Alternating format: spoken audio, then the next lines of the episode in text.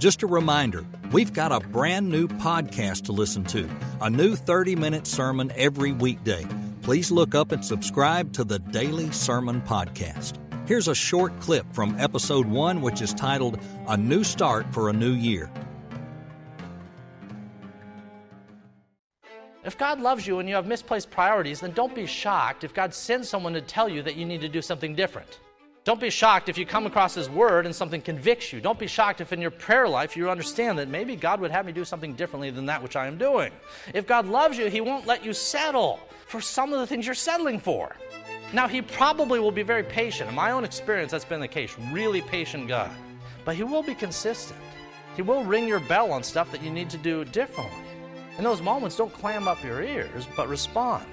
That's what the apostle meant in verse 13 when he said, I reach forward to the things which are ahead. Notice he says, I don't have to guess what's ahead. The stuff God wants you to do, it doesn't take a rocket science to figure out. You don't need 10 theology degrees to know you should spend more time in prayer and scripture and church, right? You don't need a bunch of degrees to know that. What you have to have is a will to do it. This podcast is available in video at fpcgulfport.org and FPC Gulfport on YouTube.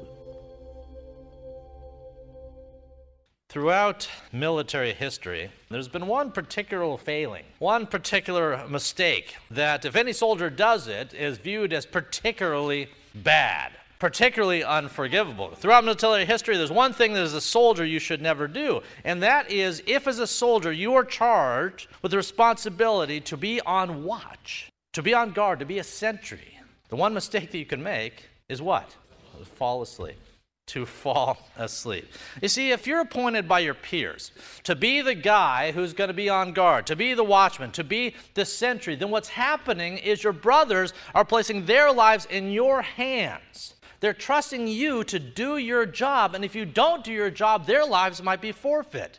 And because of that, if one of your brothers wakes up, walks through the trench, and finds you and you're asleep, that's not going to go over so well. In some military cultures, there might be a hazing that might accompany such an action or demotion or what have you. Historically, what has happened to many sentries who were found asleep on the job is that they were put to death. There was a Roman historian, named Polybius, Polybius, and he described what would happen to Roman soldiers who fell asleep while on duty. He said this: he said, if the Roman soldiers found guilty of falling asleep on duty, the tribune takes a cudgel. Not sure what that is, but it sounds impressive. Takes a cudgel and lightly touches the condemned man with it, whereupon all the soldiers will fall upon him with clubs and stones, and most often will kill him. Now, to our ears, that sounds a little severe. That sounds pretty harsh for a guy who just fell asleep. We can all relate to what it's like to being so tired, it's difficult to keep our eyes open. So that might sound at face value a little harsh. But many of us, if not most of us, have never spent time in a battlefield, have never had live fire going over our heads. And we need to remember that there's a life and death context in a war zone that doesn't exist in most other settings. There's a life and death context in a war zone. And when a platoon puts a watchman on duty during the night, if he were to fail in his task, then he's effectively made himself complicit with the enemy unto the potential slaughter of his own. Let me repeat that because it's important to hear. To fall asleep or to neglect your duty as a watchman in a military context is effectively to make yourself complicit with the enemy. Watchmen have one job, really to watch. Actually, two jobs. They watch and then they warn. They keep their eyes open, they don't fall asleep at the wheel. And when they spot or see something that is a danger to those that they share the trench with, they awake, they rouse, they ring the bell, the alarm, or what have you. Well, that same life or death context that exists in a battlefield is applied here in today's text in Ezekiel chapter 3. It's a slightly different setting, and yet this is life and death. In today's study in Ezekiel 3, God is making Ezekiel a watchman. He's saying, You are the watchman over the souls of the righteous, and you are sent to warn the wicked. And if you don't do your job, if you don't do your job, then their blood's on your hands. Again, this is a life or death context that we're seeing here in Ezekiel chapter 3. Let's look at today's text once again. As we usually do, I'm going to look at verses 16 and 17 and work our way through the passage and then conclude with a few thoughts verses 16 and 17. Now it came to pass at the end of seven days that the word of the Lord came to me, saying, Son of man, I've made you a watchman for the house of Israel. Therefore, hear a word from my mouth and give them warning from me. All right, verse 16, we read that seven days have passed. And it begs the question, which we answered a little bit earlier seven days since what? Seven days since when? Well, as we said at the outset, it's been seven days since God initially came to Elijah in a vision there by the river Chebar, and he saw the chariots and the fires, and he heard God speak and all this. It's been seven days since he's been deposited back in the refugee camp there in Tel Abib. His seven days have gone by. Now, at the end of these seven days, assuming Ezekiel has had time to process things during that time, God shows up here in a second encounter and he speaks to Ezekiel once again. And in verse 17, he says, All right, I've given you a commission already to serve me and to serve the people. So he's a prophet that's being sent to the people. But here he expands on that commission by saying in verse 17, I've made you a watchman for the house of Israel. Now, how would Ezekiel have interpreted that term? Well, there was two types of watchmen. Now, the first one was the obvious one. There was watchmen that were there on high towers that looked out across the horizon to see if they could spot any enemy armies or anyone who was approaching the city or the temple. The temple had watchmen as well. So there was watchmen that were utilized to look out for the Moabites and the Philistines and the Babylonians and the Syrians and all these different folks. That's one sort of watchman. Now, the second sort of watchman was far more numerous. If you had a farmer and he had fields, you know, crops and like, they would erect high points across the fields and they would appoint watchmen at night just to keep an eye out, particularly for thieves and who might steal crops. Or, or if they were shepherds who had animals and the like, they might post a watchman to look out for wolves or lions or bears or tigers, oh my, things like this.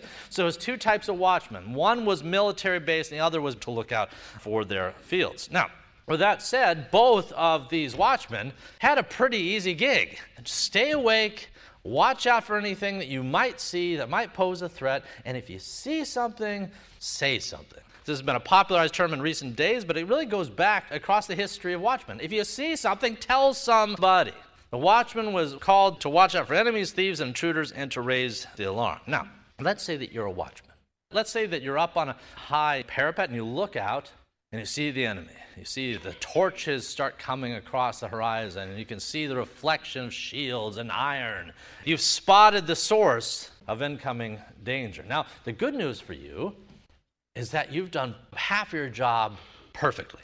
You stayed awake, right? You saw, you spotted, you watched, and you observed. So part of your job is done. But in order to earn the gold star, you got to do something else. What's the second thing you got to do? You got to tell somebody. In our day, how many people look at the headlines and the world around us and nod our head and go, mm hmm, mm hmm? But with that said, our tendency sometimes is to see things that might be problematic for our society, culture, family, or what have you, but sometimes we don't raise the alarm. Now, in the context of Old Testament Israel, if someone saw an enemy coming across the horizon, what good would it do to have spotted them if you don't say anything? None. If the enemy came in and slaughtered everyone, and one straggler came up to you and says, What happened? You say, Well, I saw them. The guy goes, Well, what did you do? Nothing. Your life should be forfeit, really. And that's what we see in today's text. It's not simply a function of seeing things, it's a function of responding, saying, warning.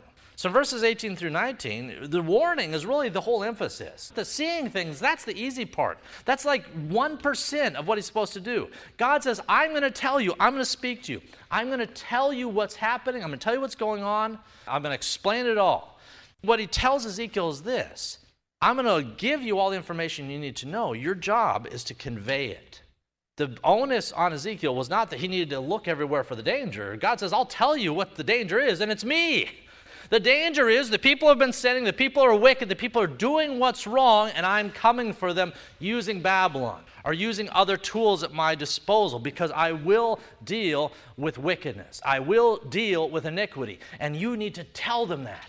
And if you don't do it, then when I come for them, their blood's on you. That's the message that we see here. Let's look at verses 18 through 19. When I say to the wicked, You shall surely die, When I tell the wicked there's laws and commandments, and if you don't keep them, you don't follow them, there is punishment that is warranted. When I say to the wicked, you shall surely die, if you give him no warning, nor speak to warn the wicked from his wicked way to save his life, that same wicked man shall die in his iniquity, but his blood I will require at your hand. And yet, if you warn the wicked, if you do what I'm telling you to do, if you warn the wicked, even if he does not turn from his wickedness nor from his wicked way, he will die in his iniquity. But you, Ezekiel, you will have delivered your soul. You will have fulfilled your responsibility if you tell them what I'm sending you to tell them. You know, in the um, animal kingdom, in the animal kingdom, one of the most underrated animals or birds in this case is actually the common crow. We look at crows, we don't think twice. That's a crow. You know, if you're a bird watcher and ornithologist, what is it? If you're one who looks for birds and you see a crow, you don't care. Your heart doesn't race when you see a crow. With that said, crows are brilliant compared to most birds. Crows are brilliant in this regard. Crows have the capacity, the ability to remember human faces and the interactions that they've had. They have the capacity to remember actions that humans have undertaken. There have been tests that have been demonstrated that if you're sitting there with a gun out, crows will stay far greater distance from you than if the gun is holstered or hidden. These are the sort of things that crows have the ability to discern danger in a way that others don't. They also have a societal structure. Now, a lot of animals do to an extent, but among crows, it's especially developed. Among crows, they have a type of crow, at least that we identify, as a sentinel crow. Now, what does a sentinel crow do? Well, it does what you would expect. The other crows are foraging for food, you know, doing whatever crows do. But one crow stays up high, either flying about above or in the high treetop, and his job is to keep an eye for intruders, keep an eye for danger, keep an eye for bigger, more dangerous birds, snakes, what have you. Keep an eye out. And if the sentinel crow sees something dangerous to the flock, does anyone know what a flock of crows is called? Oh boy, you're sharper than I am. I had to Google this. A murder of crows, dear heavens. A murder is what they call these things. So there's a sentinel crow that watches out for the whole murder of the crows in order to alert the crows if there's any danger. That's his job. Now, what's interesting though is this it's been observed in many cases that if the sentinel crow fails, if the sentinel crow is deemed to not do his job correctly, the other crows will oftentimes drive him away. They'll attack this crow and send this crow packing. You see, on the one hand, a sentinel crow should watch out for danger. On the other hand, it needs to caw, chirp, whatever they do. It needs to alert the other birds that there's a problem. If it doesn't, even in the bird world, they figure out that we don't need that guy in charge. Well, in verses 18 through 19, again, God's focus is on the warning. Not so much on the spotting things, but on the warning things. In verse 18, God says that the danger that the people are in, the danger for the wicked, is not coming necessarily from the Persians or the Moabites or the Philistines or the Ammonites or even the Babylonians. The danger that they're in, God tells Ezekiel, is going to be a lot easier to identify. And that's because the danger that they're in is going to come from his own divine hand. Just as God said with Moses, if you do what I've asked, do what I told you to do, things will go well. There's blessings. Blessings, things will go swimmingly. But if you fail, then there are curses. So the prophets, their job was to remind the people that there is laws that they are to keep, and if they fail to keep these laws, that there is danger from above, so to speak. And God wants Ezekiel to reiterate that to the wicked people. All right, let's look at verses 20 and 21. Again, when a righteous man turns from his righteousness and commits iniquity, and I lay a stumbling block before him, he shall die, because you did not give him warning. He shall die in his sin and his righteousness which he has done shall not be remembered, but his blood I will require at your hand. Nevertheless, if you warn the righteous man that the righteous should not sin, and he does not sin, he shall surely live because he took warning. Also, you will have delivered your soul. All right. Back in verses 18 and 19, God was talking about wicked people. Right? In those verses, he's saying there's wicked people who need to understand the punishment and the danger for being wicked. And I want you to tell them Ezekiel. Well, in these later verses, verses 20 through 21, he's transitioning from speaking to the wicked. And God says, I also have a message, Ezekiel, that I want you to give to the righteous. He says, not only tell naughty people they've been naughty, but also go to the righteous man and say, although you have acted righteously, although you're a man of faith and belief, there's things you're doing that are no different fundamentally from those who are wicked. There's things you're doing, there's attitudes, affections, behaviors you're doing that are wrong. And there is also a penalty for that. So God tells Ezekiel, He says, share this message not only with the wicked who are obviously in the train tracks of condemnation, but also remind the righteous to do what's right, to stay in the faith, to obey the law. He says, You got two camps of folks, goat and sheep, minister to them both. Tell them both about my law. Tell them both about me. And if you don't do this, if you just nod your head at what I'm saying to you and you really don't share this, then their blood is on you. Their blood is on you. Again, being charged with ministry of word and sacrament, it's daunting, if for no other reason than there's some responsibility upon those who preach or speak or prophesy or what have you to contend for the whole faith, the whole truth. And that's what God is asking Ezekiel to do here. Now, let me ask you, I guess, a related question.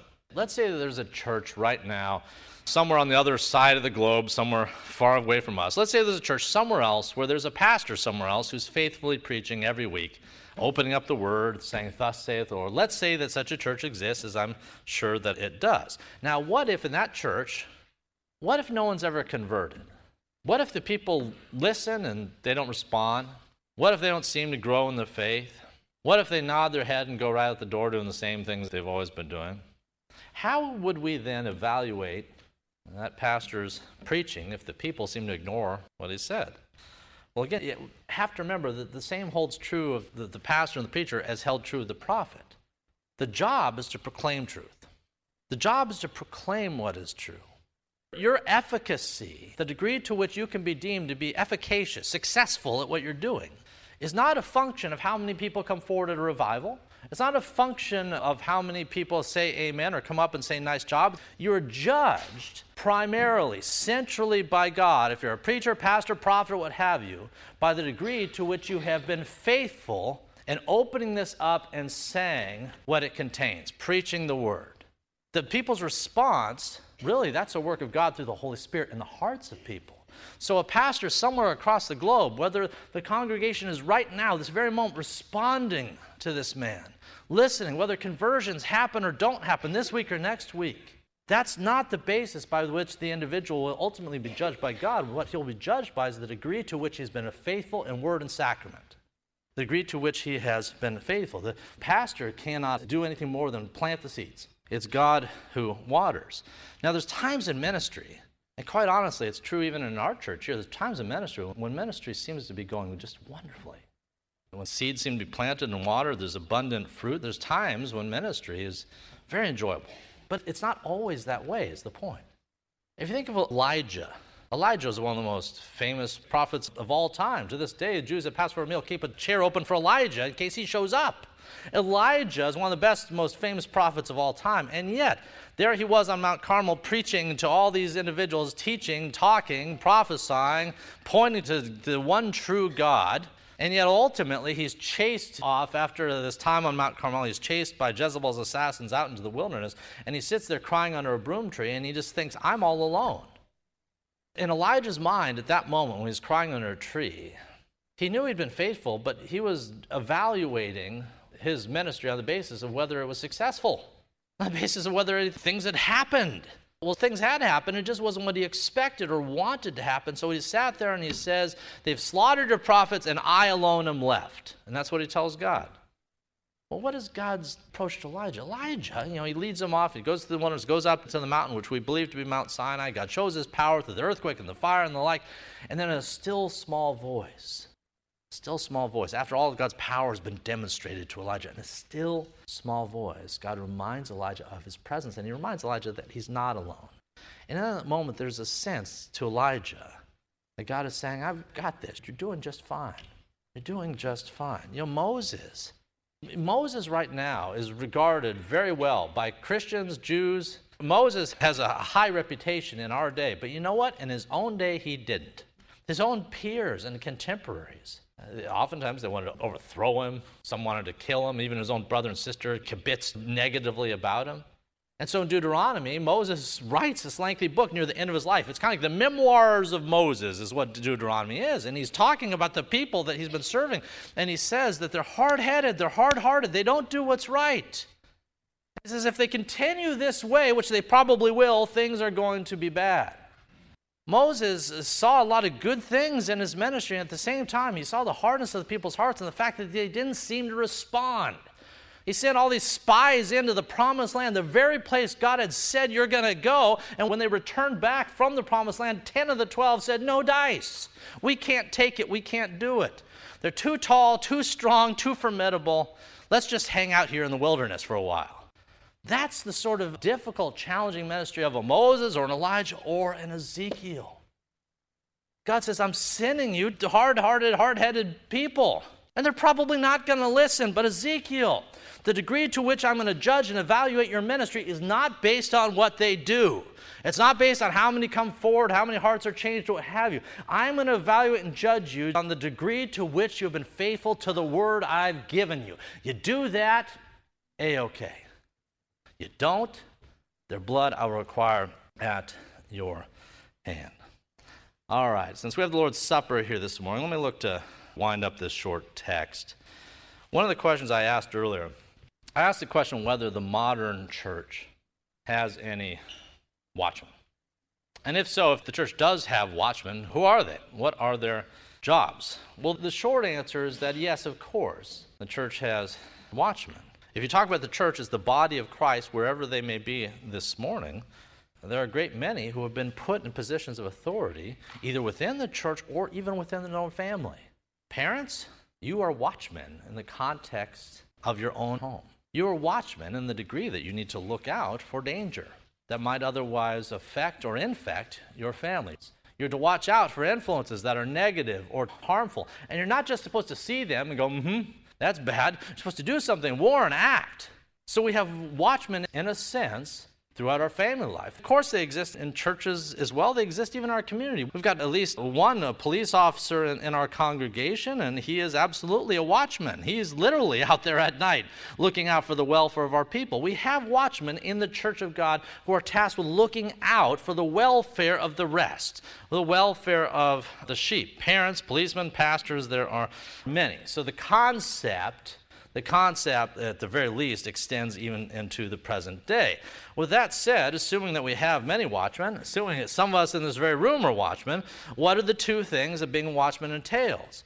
Well, we've already said it. Number one, you watch out, you pay attention, you keep eyes up, you're alert for danger. That's number one. But honestly, that's the easy one. The number two thing is you say something, you warn people of danger. Now, I can't speak to all walks of life, but I can speak to ministry. You know, one of the interesting things in ministry is that people really don't respond to warnings that well. Now, why do you think that is? Why do you think it is? Well, it's usually because if you're warning someone about something, it's in conflict with a decision or approach that they've already undertaken. If you warn a child, you see your child out playing in the street, you know, playing near traffic, and you warn the child, don't play near traffic, don't be doing this you're warning the child about an action that they already desire and are already undertaking. So often, our warnings, even in ministry, conflict with decisions that people are already committed to. And that's why they're not especially warm to the warnings. In Scripture, the amount of times warnings were given to people who really didn't want to be warned, who were doing what they wanted to do, and when a prophet shows up, how's he treated? You know, Mr. Killjoy. He comes on in, he says, Thou shalt not do blank. And people go, Ah. You know, I just, I need my space. Let me be me, you know, that sort of stuff. Again, that's not the way it works. It's Samuel. You have the prophet Samuel, wonderful guy, just a, a prince of a man. Samuel goes and talks to a king. His name was Saul. Is Saul a good king? No, not so much. Saul is not a good king. And Samuel warns Saul on a number of occasions what to do and what not to do. And, you know, King Saul does his own thing on many occasions. And at a given point, Samuel tells Saul that the kingdom is being taken away from him due to his sins. He's fallen under judgment. He's fallen under judgment for what he has done. Now, what was Saul's reaction to that? To go, oh my, I must go to my prayer closet and repent. Is that what Saul did? Well, no. He spends like the next eight chapters trying to kill his successor. He says, no, no, no, no, no, no. I'm going to be king. You will see. And he tries to kill the man who would ultimately replace him. And when none of that worked, what did he do? He goes and sees a uh, witch Right? So Samuel, the wonderful, magnificent, awesome prophet, you know, he's been telling me the way to do things, how to live, how to be a king, how to do all this stuff. Samuel's been giving this input, but Samuel and I are on the outs. He's really telling me things I don't want to hear. In fact, I'm going to put him at arm's length. Who should I seek out? I know a witch when we don't like what we hear from a pulpit, from this book, from any sort of godly source, what is our inclination? We go listen to sources that might be antithetical to that, but sources that we like because what they're saying conforms with what we want to do. The responsibility, again, for Samuel, Ezekiel, Elijah, Jeremiah, is to warn people about what's going to happen. How they respond really is up to them. There was another bad king named Ahab. We talked about him, I think, in our new members class this morning. Ahab, he wanted to get into a war with the Syrians. He wants to get into war, so he brings in, you know, the pagan prophets come on in. And now, if you're a pagan prophet and the king comes on in, and the king really wants to do something, what are you probably going to tell him? Go for it. God's got your back. These prophets would come on in, they were yes men. They would say, clearly the king wants to go to war. Well, we'll tell him he should go to war. I mean, that was the easiest way to earn the king's graces, but then to tell him what he wants to hear. And so that's what they did. Now, what was funny with this particular occasion with Ahab is he's dealing with another king named Jehoshaphat, and they're talking about this stuff. And the other king says, Hey, do you have any other prophets around here? These guys seem to be all, you know, yes men. Do you have anyone else? And uh, well, there's this one guy. This one guy. His name was Micaiah. One guy named Micaiah. And he just exhales. You can just see it in Scripture. He exhales and he goes, But we're not going to talk to him.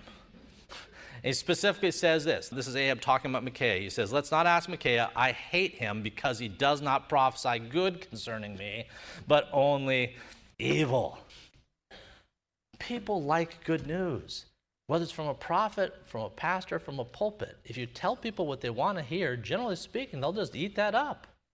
But tell them something they don't want to hear, or which conflicts with choices that they've already made or are continuing to make. And what's the response often going to be? Well, what did Paul tell Timothy?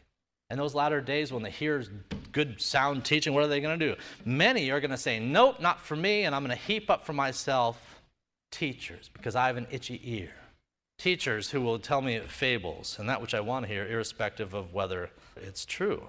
In the coming months and years, the words from this book, in the coming months and years, the words from that book, if they're effectively preached from this pulpit, they're probably going to be at increasing odds with the world around us. Is there an amen to that? I mean, again, I'm not telling us anything we don't know. We see it.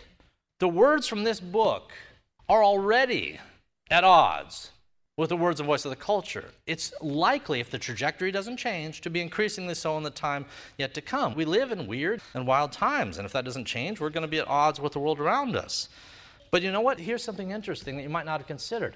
We're not only going to be at odds with a pagan, secularized world, but some of us within the visible church are also going to be at odds with others in the visible church. Why is that? Because many within the visible church many swaths, denominations, and the like have already bent the knee to the world's precepts and teachings and have abrogated their responsibilities. Like prophets that just affirm what Ahab wants to hear, so have many pastors, churches, and the like. Is that a surprise to any in this room? I should hope it's not if you've been paying attention. You know, if Israel could go apostate, if Israel could go apostate like time and time and time again, if the covenant community of God's people, Israel, could go apostate, then of course huge swaths of the modern church can go off the rails as well. Many already have. Many have done what Ezekiel's contemporaries have done. They've abandoned hallmarks, doctrines, truth, precepts that they once clung to, and they've retained only the outward appearance.